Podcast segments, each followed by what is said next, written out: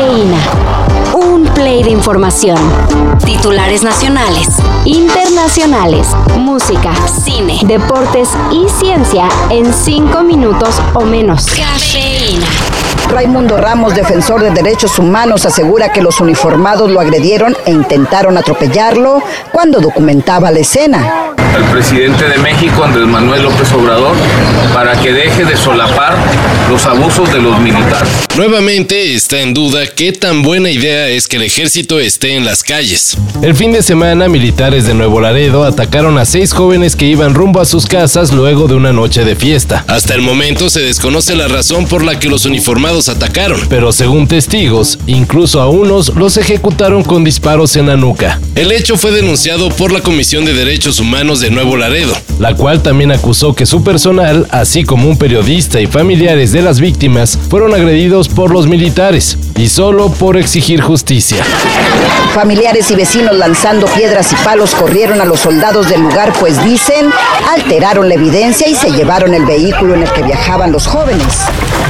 Aunque cierta legisladora del PAN se enoje, que porque dice que las infancias trans no existen. O sea, lo que necesitamos es cuidar a nuestros niños. El Estado tiene la obligación, y yo como legisladora, de ser la portavoz de y generar ese marco regulador para protegerlos. El INE comenzará a entregar credenciales de elector con género no binario, si así lo solicita la persona, según lo aprobado ayer en el Consejo General del órgano electoral, cuando se trate de una persona que no se identifica ni como hombre ni como mujer, en el espacio de su credencial destinado a indicar el sexo, se colocará una X. Esta modificación podrá ser pedida por las personas no binarias, aunque todavía no modifiquen su acta de nacimiento.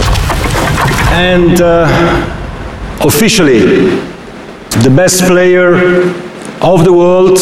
La FIFA entregó el premio de Best al mejor futbolista del 2022 y bueno, pues nadie se sorprende. Se lo llevó Lionel Messi. Quiero agradecer obviamente a, a mis compañeros. Eh, hoy estamos acá. Scaloni, el Dibu, y nosotros somos, estamos en representación de ellos, ¿no? Sin ellos no, no estaríamos hoy acá, como lo dijo mi técnico, como le dijo Scaloni.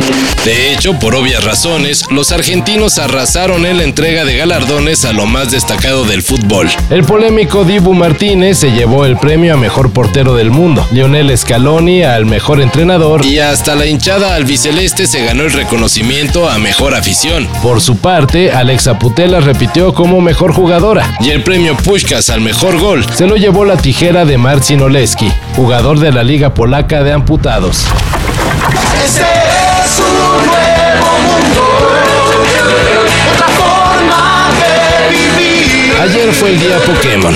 Y para éxtasis de los millones de fans de la franquicia japonesa, se anunció que esta tendrá una nueva serie, Pokémon Concierge en esta aventura ya no estará Pikachu. Acuérdense que hace unos meses se anunció su despedida, sino tratará sobre una joven llamada Haru, quien trabaja en un hotel conocido como Pokémon Resort, donde los diferentes Pokémon llegan como invitados. Al parecer no habrá batallas, pero sí mucha diversión, ya que la protagonista tendrá como compañero al querido Beastdog.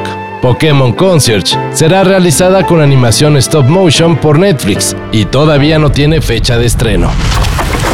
Y en la sección tan tititita madre, por favor. Jennifer McBride, la mujer que en 2021 ayudó a rescatar a los perritos de Lady Gaga, amenaza con denunciar a la cantante, que porque no le ha pagado la recompensa de 500 mil dólares que prometió a quien diera información o regresara a sus mascotas a salvo. Y a simple vista pareciera que la mujer tiene razón. Sin embargo, hay un pequeño detalle. McBride claims that she was denied a half million dollar quote, no questions asked reward offered by Gaga for the safe return of her stolen dogs, Koji and Gustav.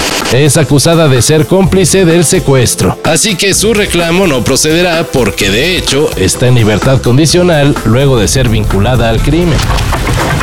Todo esto y más de lo que necesitas saber en sopitas.com. El guion corre a cargo de Álvaro Cortés y yo soy Carlos el Santo Domínguez. Cafeína. Un shot de noticias para despertar. Lunes a viernes por sopitas.com. Y donde sea que escuches podcasts.